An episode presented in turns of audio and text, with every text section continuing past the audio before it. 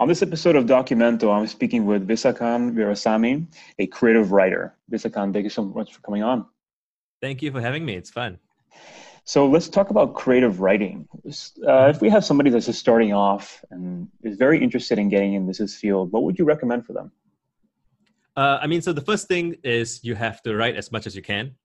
And you know, so I, I do sometimes get DMs from people about these things, and I have a bunch of questions that I would ask them. And the first question is always, you know, oh, okay, you want to be a writer? Like, have you written anything yet? Like, do you have some body of work? Do you have? And you know, I try I try to suss out kind of where they are along the spectrum. And I mean, kind of, I think the holy grail for a lot of people is they want to be a published author, maybe.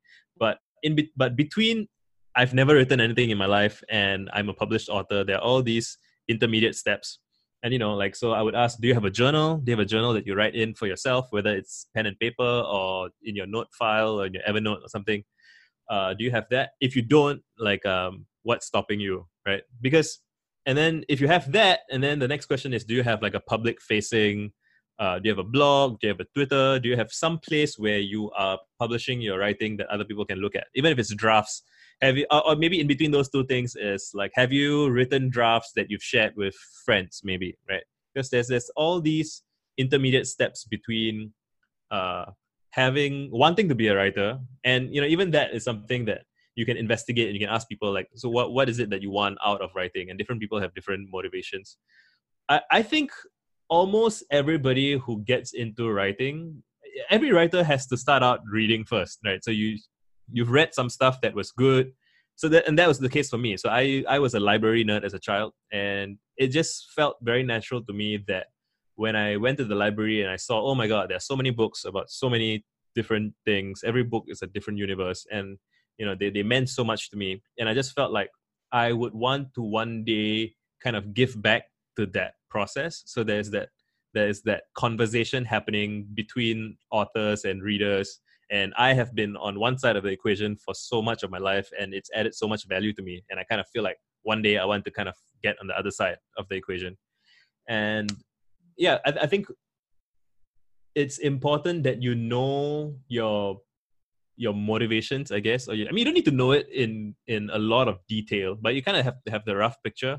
Because i do think that there are some people who feel like they should be writers because they hear that writing is very good for you and stuff like that but they don't naturally feel inclined towards it. And when i meet people like that you know i try to i don't want to kind of like sometimes people almost want you to persuade them to write when they don't really want to write. And when i sense that when i sense that i'm like mm, if this isn't really something you really want to do like is it something you should be trying to get someone else to kind of push you? Maybe you should be doing something else. Maybe you should be making videos. Maybe you should be dancing you never know. Like but you just kind of want to have a very i think um, several several people have said like i think there's a paul graham essay where he talks about how um, people think they want to be novelists because uh, like having written a novel is kind of prestigious. But if you talk to novelists like you know the bulk of doing a novelist's work is the day in day out writing and after you write you have to edit and after you like you know there's a lot of nitty gritty in the weeds, working with words, messing around sentences, kind of work to do. And you have to enjoy that work at some level. And, and, and I have friends who are like fiction authors, and they and I have friends who are published authors who say that they don't like doing that work, but they get satisfaction from having completed it. So you just you just need to figure out where where your motivations are and what is it about that process that appeals to you. And I also think that you know it's kind of like um, everybody can tell jokes, but not everybody ends up becoming a stand-up comedian. Not everybody ends up kind of um, doing a Netflix special, and that's fine, right? You can still enjoy comedy, and you can still enjoy telling jokes, and you can become a funnier person and decide to become a funnier person without ever going and doing stand-up. But and yet, you know, like um, doing an open mic is something that's pretty accessible. Like a, lot of comedy clubs allow people to just kind of walk up on a open mic night and just try it. So it's worth trying, right? So you just want to kind of explore that space and experiment and and just do it. And like yeah, really. So to circle back to the start of the question is like you know like I want to be a writer. What do I do? Like write. you just have to you know like did you write today? Did you put words down on page or pixel or whatever? Like just if you keep doing it, you'll get better at it, and then you next thing you know you once you've done it consistently for a long-ish period of time at some point you cross the threshold from um, i want to be a writer to i write. Writing is the thing that i do. It may be that in this world people might be looking for shortcuts but the truth is the things you do and these thousand rep challenges that you do on twitter it really mm-hmm. reveals whether this is for you or not and it's yeah. the best way to do it because time will reveal your true talents and your true right. desires mm-hmm. we have two sides of the discussion we have content and distribution mm-hmm. so the content right. is what i'd like to focus on but at the mm-hmm. same time, distribution is incredibly important. We have so many tools at our disposal today to become a better mm-hmm. writer, to distribute your work. And then you said, I mean, some some of your work could become shows on Netflix or Hulu. I mean, they're always looking for new creative content. So there's there is that sense of motivation for you to really be yourself and stand out in this world of so many mm-hmm. publications. Yep. The creative writing component. So uh, what are some practical ways to spark your imagination? What have you found to be a good way to get your creative juices flowing? there's there's many many different frames that you can use to make sense of this and it really depends on what you're trying to do uh, i like uh, there, there are a few people who i return to so uh, ray bradbury the guy who wrote uh, fahrenheit 451 and oh, the martian yeah. chronicles he favorites. has this book yeah he's great he has this book called um, zen in the art of writing and I, I quite like it he it's a collection of essays about writing and his experiences as a writer. And he talks about it in a very um, quite an. I think that there are two layers to it, and one is like the emotional layer where you know he says things like um, a writer should write with with zest and gusto. Like you should slam the page and not. And I, th- I think what he's getting at with that stuff is kind of a you want to get to a stage where you you kind of suspend your your critical thinking in a way and you want to just like just blurt out whatever's on your mind. You want to go fast because when you go slow, you overthink every word and sentence, and you just want to kind of just keep rambling as quickly as you can. And along that way, he says things like, um, "With speed comes truth," you know, things like that. And, and um, he he says so. He has a bunch of suggestions like that. He says start with a noun, you know, pick like a you know graveyard or, or just, just some word that that means something to you like look around your environment or look at think about your childhood or whatever it is that's on your mind just just pick some word and just start like free associating and just start rambling. And you know if halfway you start thinking about something that happened to you or something that reminded you of something else like just roll with it just keep going. And then once you just churn out a page of text and it could be nonsense right? Once you churn that stuff out you can look at it and look for things that are meaningful to you and then you can you can start editing and and you know it's kind of it's like sculpting clay. Like you don't want to be too kind of a uh, you don't want to have too much preconception about what it is that you're going to be writing. You almost want to and all of this all of this that i have just said all of this stuff is one way of approaching it. And you can have a totally different way of approaching it where you know you might want to do this very methodical um, research based kind of um, process. I i i don't I, am personally more of the Bradbury style of you know just just shoot it off and, and see what happens. I think Anais Nin also has a similar quote about how she says that so she keeps a diary and she she kept so she um, she died a long time ago but she kept a diary and she said that um, practicing writing about whatever caught her attention every day in her diary helped her develop like this very natural um, like it's like surfing the waves. Like you just practice riffing off of whatever it is that you found interesting that day. And over time just by practicing that you develop a sense for what is interesting like interestingness in general. And then you know then you get an like i think she was she probably wrote like for magazines and stuff. I'm not too sure. But like so then when you get an assignment or something like that you can kind of surf that. And you want to move quickly through that and get to what is interesting. And i've i've noticed this myself where stuff that I have written kind of um, off the cuff. Now I wake up in the middle of the night sometimes to go to the bathroom, and then like I have my phone, and I'm like, let's just let's just something's on my mind. Let's just riff off of it, and it and it ends up pretty good. And then I've had situations where you know someone offers to pay me to write for some publication or something, and then I overthink it, and then it gets stale, and then I'm kind of like, oh, there's so many things I could be saying. There's, there's so many like by the time you get, in my experience, by the time you get to that kind of um, you can over engineer your writing and then when you get to the over engineered state it's like uh whatever you do it still doesn't seem to work. Like the life is kind of there needs to be like the spark that runs through all of any body of writing i think. And uh and again uh, this is just my kind of subjective frame. And like you may find some other writer who has like completely rejects that and he has his own way of doing it that makes sense for him and kind of uh produces great great work and it's like oh i write one sentence at a time every day or something like that and I think that's totally fine as well because I think what happens is you want a process that is representative of the way you think. Like it's it has to be like a so your your brain is your brain, right? And the way your mind works is the way your mind works. And you have to design your system or your routine or your non-routine or whatever, the way that you approach creative writing or creative anything. It should fit like a glove over the way your brain works. And so like and for me i find that the only way to get around to that is just kind of rambling randomly every day and each time i do it i get a bit better at it. But yeah I, i'm not sure what your question was already. I lost, I lost the size of your question. No this is great this asking, is great. You were asking uh, let me try to remember. You were asking um, what is the process was that it oh it's uh, how do we get our creative juices flowing right if we want to yeah. really focus on content right flowing. So yeah, I I wonder if you know. So I I don't. The interesting thing is, you know, I, I like to look to look to children. So like children never ask that question, right? When you're when they, when a child wants to play, they don't ask how do I get my play on, right? It's because the, it's it's it's a natural state for child children to be playful and to explore and to have fun and like they're playing with dolls or they're playing with a cardboard box mm-hmm. or they're just they're naturally creative. And so what happens i think is as we grow older and and this is partially necessary we develop these kind of suppressing um, impulses. We develop like uh oh you know i don't have time or energy to to be playful about everything around me. Like i have responsibilities now. Like the children don't have bills to pay so they have they can do whatever they like and as you get more responsibilities as you have bills to pay you have deadlines obligations. So you start to have all of these kind of uh you it's almost like you you shackle your mind a little bit.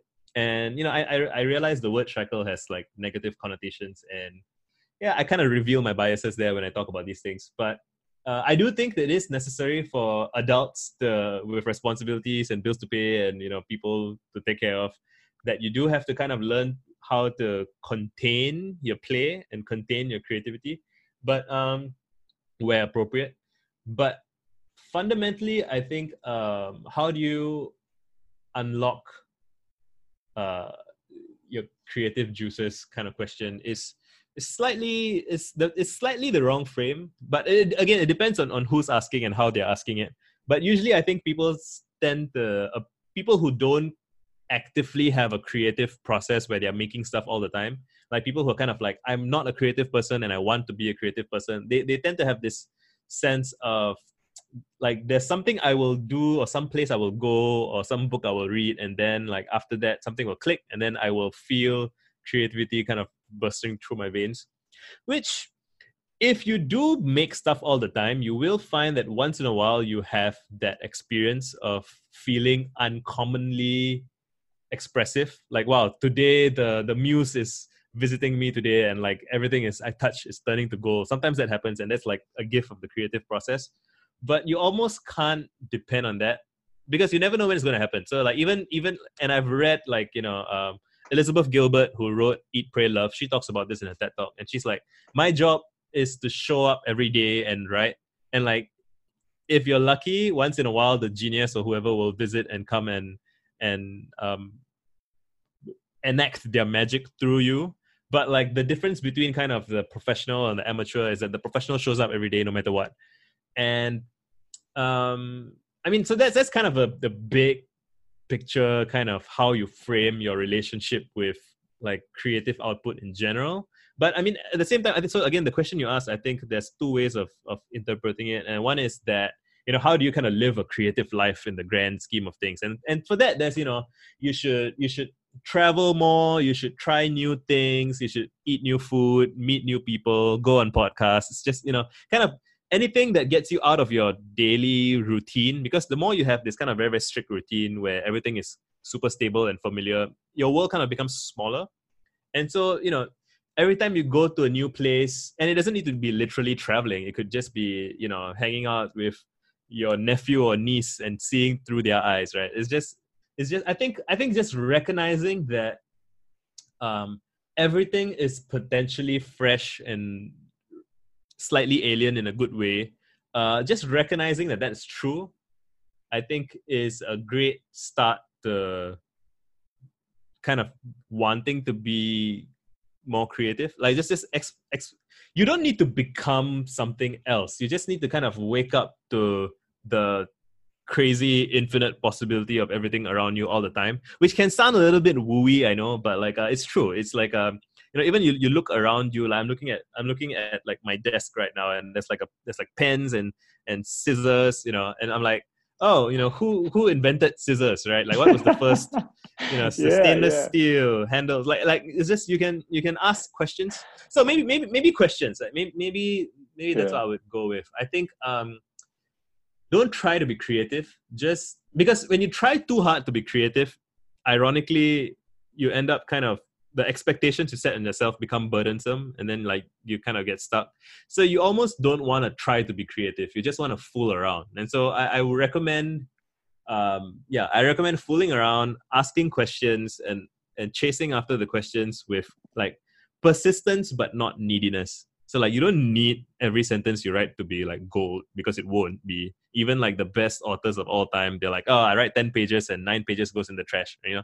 So you accept that and just kind of, I'm I'm gonna have fun today. I'm gonna I'm gonna see something in a different light today. I'm gonna ask some weird question today, and just do that often, over and over again. And you look back and you're like, oh, that was good, and then you can. That's your stuff. Wow, so many good points. Yes, agreed. And two points to go off of that. One is I'd recommend that listeners go and follow Visakan on Twitter mm-hmm. because you are pumping out great content every day on anything. So if you want to become a more creative individual, you need some sort of mm-hmm. inspiration, mm-hmm. I'd say. So you're a great model and everybody should do that. We'll include those links in the description below. Second thing is I'm thinking to myself at a fundamental level, it seems like people need to cultivate a sense of curiosity as a precursor yes. to create creativity. Would you agree with that? Absolutely. Yeah. I mean, so, you know, if you flip it on its head, how do you be creative if you're not curious? You know, it's like um, you have to you have to believe that there's something that doesn't exist yet that should exist because it will be interesting, and you want to find out what that is, right? So there is there is a fundamental curiosity to all creative work, and I think, in fact, I think you can even say that if you have somebody who is doing creative work but they are not curious anymore or like you know it, it could be a lull period maybe like they're tired or stressed or whatever or you know sometimes you find a formula that works and then you just kind of replicate it. But if there isn't curiosity in it anymore it, it kind of loses its playfulness. If like you feel if you're like going to a you know a, a concert maybe and you just feel that the people on stage then you know they're kind of playing the same things that they've always played and they don't they are, they don't feel any sense of surprise, any sense of uh, exploration. Then like they then they themselves will kind of feel stale and boring amongst themselves. And if they feel it, then the audience is going to feel that as well. And then the whole thing is like, oh, I went to I went to a concert. It was all right, you know. It's and it's, it's just okay. But like, it's when it's when you're exploring together. It's when you feel like the artist or the writer or whoever is like when you sense that they are excited and they themselves don't entirely know what's going to happen, like that's when it's ooh, it's exciting. It's like what's going to happen? Let's find out. Yeah, so curiosity yeah. is is super important. That's fantastic. So, Visakan, to close this interview, can you give the listeners mm-hmm. an idea of where they can find you online and perhaps any projects you're currently involved in? Uh, I mean, yeah, you can just Google me. I have a unique name, so it's um, i have been blessed with a very unique name. So as long as you Google me, you'll find me. Uh, but like my Twitter is Visakan V, I S A K A N V, and yeah, you, I have a blog, but uh, I'm currently in the process of kind of uh, doing an overhaul. So my blog is kind of like a junkyard for the past ten years, full of notes and, and blog posts, and uh, I'm trying to kind of it's like herding cats. I'm trying to get them to line up in a aesthetically pleasing way that's reader friendly.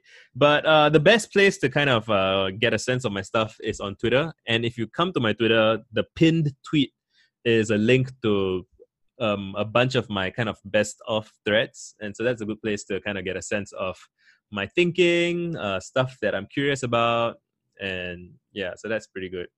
Stuff I'm working on next, I I have a whole bunch of things that are kind of in various states of um, completion. So I actually I'm sitting on the draft of a novel that I wrote a couple of years ago. Uh, that novel is about a bunch of teenage musicians kind of finding family in each other and then finding conflict between friends and how they deal with that. But I probably won't be publishing that until I publish a few other smaller things first. Uh, the other things I'm working on, I have uh, an ebook called uh, Introspect, which is kind of a list of. So it's not. I mean, it's not. It's not out yet, but it's a. It's basically a kind of. Uh, it's like a letter to my younger self, like a collection of short blog posts, short essays on just how to direct your thinking. It's not so much what you should think, but just like good questions to ask yourself and like what you kind of want to get out of it, and just things that will upgrade your, your thinking. So I'll pro- hopefully release that um, by the end of the year if I if I'm productive.